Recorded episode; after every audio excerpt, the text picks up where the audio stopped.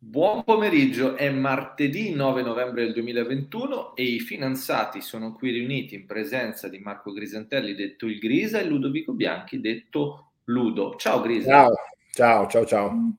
Sei tu disposto a dire sì? Dipende. oggi, oggi, abbiamo tanti argomenti.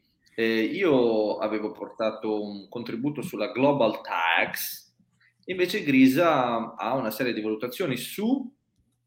Su SoftBank, su General Electric e sul paradosso della transizione energetica che si sta accartocciando su se stessa. Ottimo, ottimo. Allora comincio io brevemente con questa Global Tax. Eh, Grisa, come sai, ehm, durante il G20 si è formalizzato sostanzialmente questo accordo a livello planetario tra circa 136 paesi del mondo per istituire una tassa minima globale. Lo scopo dichiarato è quello di mh, una sorta di lotta ai paradisi fiscali e ehm, l'implementazione settata per il 2023, dovrebbe essere l'anno in cui dovrebbe diventare operativa. Eh, come funziona questa Global Minimum Tax? Sostanzialmente si deve applicare un'aliquota del 15% sugli utili delle imprese. E qui cominciano i però.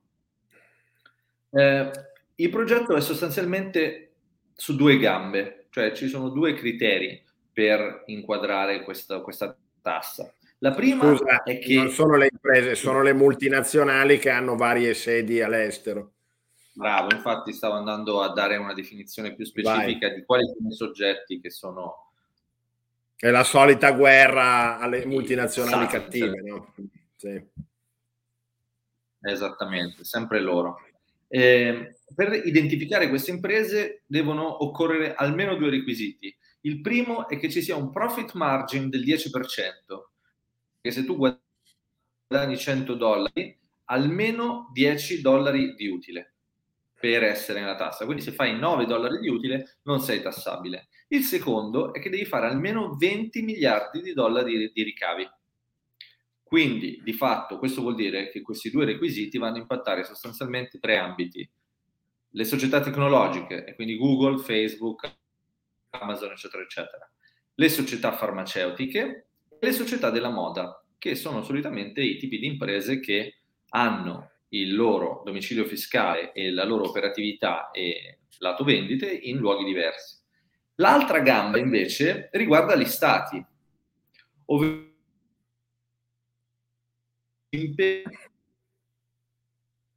per dare almeno un minimo di di aliquota.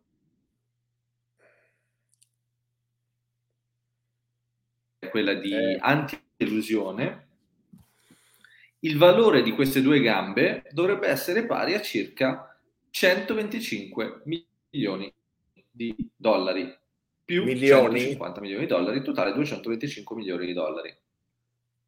Mi vedi? Milioni? Mi milioni? Miliardi. 125 miliardi da una parte e 150 miliardi dall'altra. Ah, ok. Perfetto. E io ho concluso. Secondo me c'è spazio per una riflessione in merito. Beh, io ho sentito, non so se conosci il podcast nuovo di Giannino, Carlo Carnevale Maffè, che si chiama eh, Don Chisciotte, e Maffè ha parlato proprio di questa, di questa tassa poche settimane fa, subito dopo che è stata implementata, e lui lo considera un grosso regalo alle multinazionali in realtà, cioè proprio l'opposto di quello che viene dichiarato.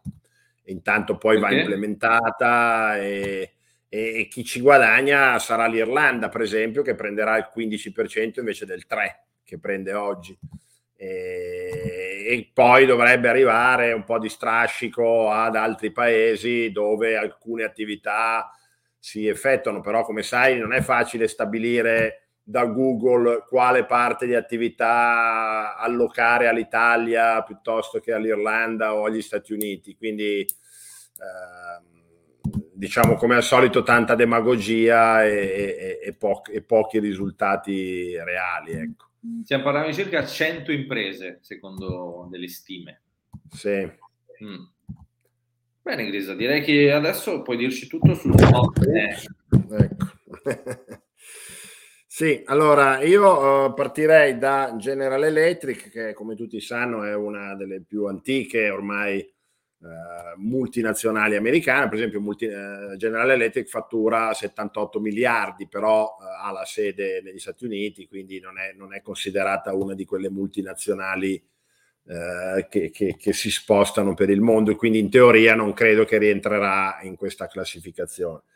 E General Electric eh, da anni soffre parecchio sui mercati finanziari, ha un indebitamento abbastanza corposo, il titolo eh, è sceso molto ed è risalito poco, hanno eh, fatto un reverse spin-off, cioè eh, hanno praticamente accorpato le azioni che costavano poco per fare un'azione che costa di più, quindi hanno fatto un accorpamento di 8 a 1 in modo da dare più corposità al titolo.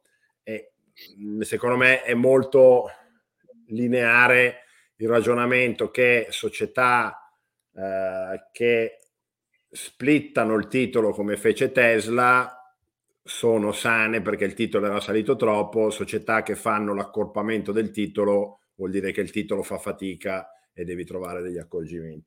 L'ultimo accorgimento, l'ultimo tentativo, chiamiamolo così, da parte di General Electric per cercare di ravvivare un po' il valore del titolo è sostanzialmente di dividere la società in tre rami che verranno, due di questi verranno spin-offati, cioè verranno collocati sul mercato separatamente da quella che è oggi la casa madre eh, di General Electric. Quindi eh, diciamo General Electric come la vediamo oggi rimarrà quotata e avrà come, come business quello dell'aviazione, sostanzialmente i motori da aereo.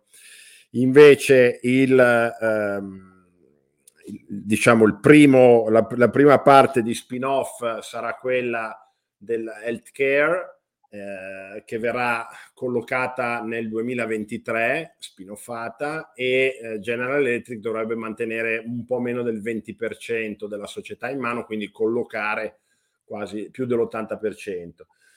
E l'altro, l'altro ramo che verrà collocato separatamente è quello dell'energia, dentro il quale c'è eh, il settore delle rinnovabili, una componente di eh, digitale e quello del, anche questo che è un business eh, da lungo tempo, quello delle turbine che loro eh, fanno da parecchio tempo e questo spin-off avverrà nel 2024.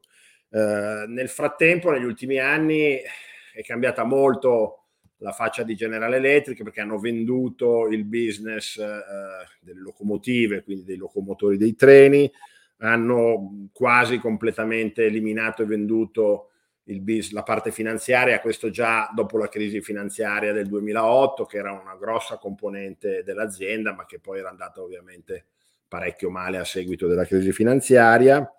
E eh, poi anche la, la, sezione che avevano di articoli per la casa è stato venduto. Quindi comunque diciamo tentativi per eh, ravvivare la società, per creare eh, così, e, elementi alternativi che sostanzialmente possano muovere l'azione. E questo purtroppo dal mio punto di vista dimostra che una grande attenzione sempre da parte dei management delle società è ormai volta solo o in gran parte a far salire il prezzo del titolo, no? come tutta la parte dei, dei buyout, dei buyout eh, cercare di massimizzare gli utili a breve, quindi diciamo eh, un, un, un'ottica di molte, non di tutte naturalmente, le aziende, soprattutto americane, che però poi si è propagata per il mondo, con attenzione al breve termine, massimizzare i profitti nel breve e poi vedremo cosa succede perché tanto poi eh, il management magari fra cinque anni non è più lì e quindi sarà problema di chi arriverà dopo. Ecco. E questo sicuramente non è sano per il sistema economico e industriale complessivo e poi ovviamente anche per quello finanziario che poi si ritrova caricato di, di, di debiti e di finanza non sana. Ma vedi, eh, anche tu sei il solito battitore ti sento molto male, c'hai un brutto collegamento. Ho sentito solo bacchettone. eh, Esatto, sei il solito bacchettone. Io sì, diciamo che cerco di essere una via di, una via di mezzo tra gli insegnamenti che mi ha dato mio nonno, che era nato nel 1912, e quello che leggo oggi sui giornali. Comunque finora ha sempre avuto ragione lui, che i bilanci alla fine sempre quelli sono, che mh, ci sono i ricavi, gli utili le perdite e i debiti alla fine tanto bene alle aziende non fanno. Ecco. Okay. Quindi io cerco Grazie sempre di, di, tenere presenti questi aspetti perché alla fine, per quanto poi il mercato per certi periodi vada completamente per suo conto, poi finora i conti con la realtà si sono sempre fatti. No? E quindi anche, anche in questa fase di follia degli NFT, delle cripto, e, e, di cose mai viste, prima o poi la realtà torna, ecco, secondo me. Beh, visto che stiamo parlando di cose un po' esose, parliamo di SoftBank, di cui abbiamo già parlato tante volte. Questa grande società giapponese eh, con questo, questi due fondi, Vision Fund 1 e 2, il secondo è stato sostanzialmente un fallimento nella raccolta e eh, i tentativi degli azionisti di minoranza e dei fondi di cercare di limitare eh, le azioni di Son, che è il, diciamo, il fondatore e, il, e l'amministratore eh, di questo veicolo che investe in start-up, in aziende digitali, innovative, quindi sicuramente eh, con ottime intenzioni, ma spesso con sistemi che molti re- reputano eccessivi e sbagliati, con valutazioni folli eh, di, di, di start-up prima di portarle in quotazione, sperando che poi la quotazione parta da quelle valutazioni. L'esempio che conosci anche tu è quello di WeWork, che era stato valutato 40 o 50 miliardi prima di essere quotato e poi non è stato quotato perché si sono accorti che il mercato non l'avrebbe pagata neanche la metà di quel valore lì. E ehm, un altro flop abbastanza consistente, qui non diamo completamente la colpa a lui, è quello su Didi, eh, dove eh, SoftBank ha investito, Didi è il, l'Uber cinese no? che si è quotato in America e che poi è stato messo al centro di un'azione di attacco da parte del governo e delle istituzioni cinesi, avevano investito 12 miliardi di dollari, adesso ne vale circa 7,5, quindi una perdita consistente. Infatti nell'ultimo trimestre SoftBank ha dichiarato 10 miliardi di dollari di perdite.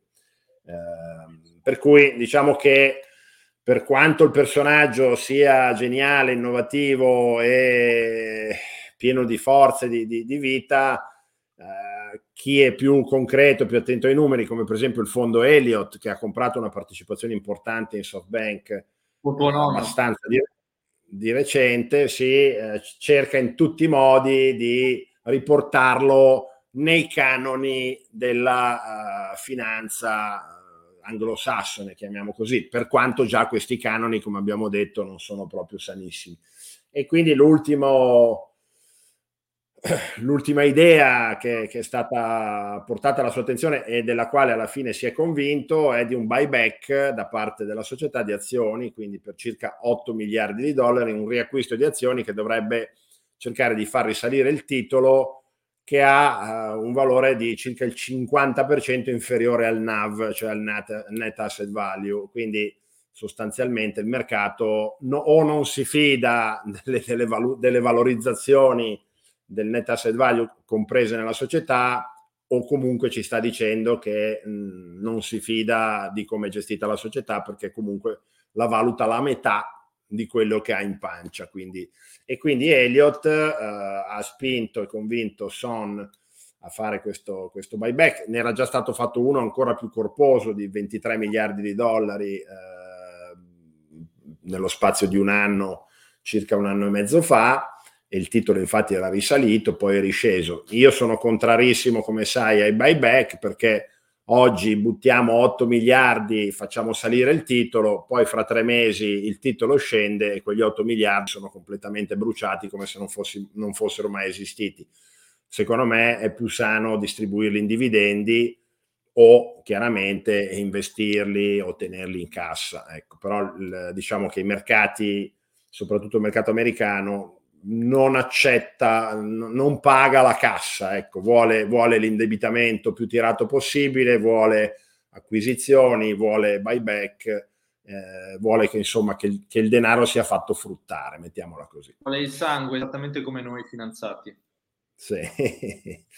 E l'ultima mm, notizia, l'ultimo commento riguarda appunto eh, quello che il Financial Times definisce il paradosso della transizione energetica, cioè da una parte abbiamo avuto questa riunione di Glasgow di molti capi di Stato, ricordiamo che mancavano cinesi eh, e russi e Modi, il presidente dell'India, ha detto chiaramente che non accetta nessun tipo di, nessun tipo di imposizione o di vincolo.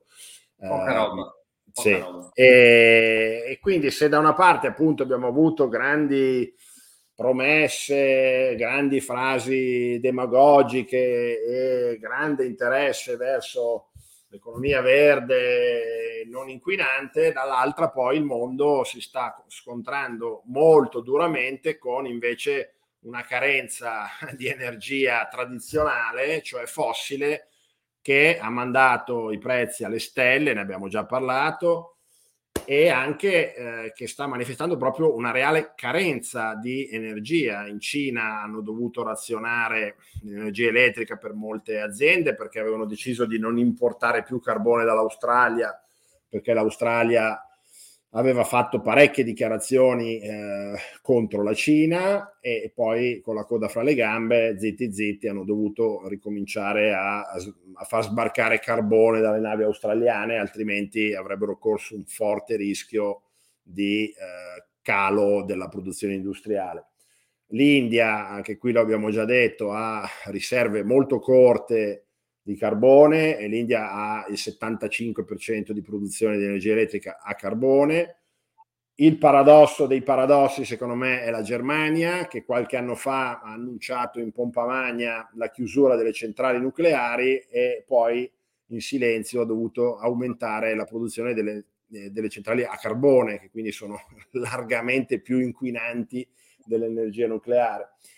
Oggi c'è una grande tensione con Putin che ha promesso di eh, pompare più gas nei gasdotti, però a patto che i tedeschi aprano il gasdotto Nord Stream che salta l'Ucraina. Come sappiamo la Russia ha dei forti contrasti con l'Ucraina, gli Stati Uniti non vogliono che sia aperto il gasdotto Nord Stream e quindi premono sulla Germania. E il risultato è che di gas ne arriva poco i prezzi sono alle stelle. Addirittura eh, il premier inglese è corso in Qatar eh, per cercare di ottenere delle garanzie che il Qatar eh, fornisca gas liquefatto alla Gran Bretagna perché c'è molta paura in Gran Bretagna di non riuscire quest'inverno ad avere abbastanza gas per scaldare le abitazioni dei cittadini britannici. E l'altro, sì, eh, l'altro paradosso è Sleepy Joe, il presidente Biden, che ha chiesto, da una parte ha uh, lanciato questi grandi proclami sull'economia verde e poi è andato dal, da, dai sauditi e dai russi, quindi da, da chi comanda nell'OPEC Plus, chiedendogli di, di pompare più petrolio per far scendere il prezzo perché i cittadini americani quando trovano il prezzo della benzina alto al, alla pompa di benzina si incazzano. Mm, e siccome fra un anno negli Stati Uniti ci sono le elezioni per, per la buona parte del Parlamento, chiaramente i democratici sono terrorizzati di arrivare lì con gli americani scontenti perché la benzina costa tanto. Questi sono i paradossi eh, della demagogia, no? di, di, raccontare una realtà di fantasia che poi non esiste, di pensare di poter fare eh, le auto elettriche come se l'ener- l'energia elettrica fosse una fonte di energia e non lo è. L'energia elettrica viene dalle fonti di produzione che sono quelle che abbiamo citato, nucleare, carbone, gas, e quindi se ti vengono a mancare queste forme di produzione di energia, tu l'energia non ce l'hai. Eh dai, nel senso che il solare, l'eolico e l'idro, eccetera, non sono sufficienti. Però. No, non sono minimamente sufficienti, ma soprattutto anche se noi avessimo il 100% di produzione di energia rinnovabile, non ne sono fonti stabili, perché se tu poi stai una settimana senza sole, senza vento, non hai energia, proprio perché il grande problema su cui stanno lavorando da anni, ma non ci sono ancora riusciti, dell'energia rinnovabile è lo stoccaggio dell'energia e finché tu non riesci a risolvere il problema dello stoccaggio creando uno stoccaggio a lungo termine, hai queste fasi di enorme possibilità di produzione di energia solare quando non te ne serve magari che la metà certo. e poi hai delle, delle fasi temporali più o meno lunghe dove invece non hai la produzione. Quindi non è possibile con le tecnologie attuali, ma non è che ci lavorano da, da una settimana, ci lavorano da anni, non è possibile pensare di sostentare delle economie industriali sviluppate come quelle de, de, del mondo di oggi con l'energia solare e il vento. E quindi raccontare che si possa fare nel breve termine è una grande bugia.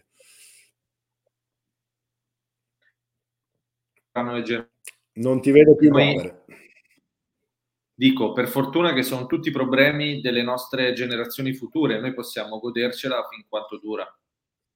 Beh, intanto quest'inverno saranno problemi nostri perché le bollette già, fanno già più 30% e dichiarazioni recentissime parlano di ulteriori aumenti nel, dello, dello stesso stampo per quest'inverno. Quindi diciamo che i problemi sono arrivati molto prima di quello che si poteva prevedere. Tieni conto che, per esempio, per costruire le centrali nucleari eh, ci vogliono tempi molto lunghi, quindi anche se il mondo sviluppato si convincesse a tornare al nucleare, che sarebbe una scelta molto sensata perché il nucleare non inquina, ha solo il problema delle scorie, e non lo possiamo fare dall'oggi al domani, no? come abbiamo detto anche con le miniere, con lo sfruttamento di tante risorse, occorrono tempi lunghi. Se tu hai bloccato o ridotto gli investimenti, prima o poi ne paghi il prezzo e quest'inverno molto probabilmente si pagherà il prezzo di queste scelte che io reputo sbagliate. Ho capito. Ed è almeno tutto materiale di studio per noi finanziati. Certo. e anche di tentare di fare quattro soldi, no? Eh sì, effettivamente. Le materie prime energetiche sicuramente il trend è bullish. Facendo due conti. Risa, grazie mille, molto interessante. Grazie a te, ciao. Ciao, ciao a tutti i finanziati. Ciao ciao. Ciao ciao.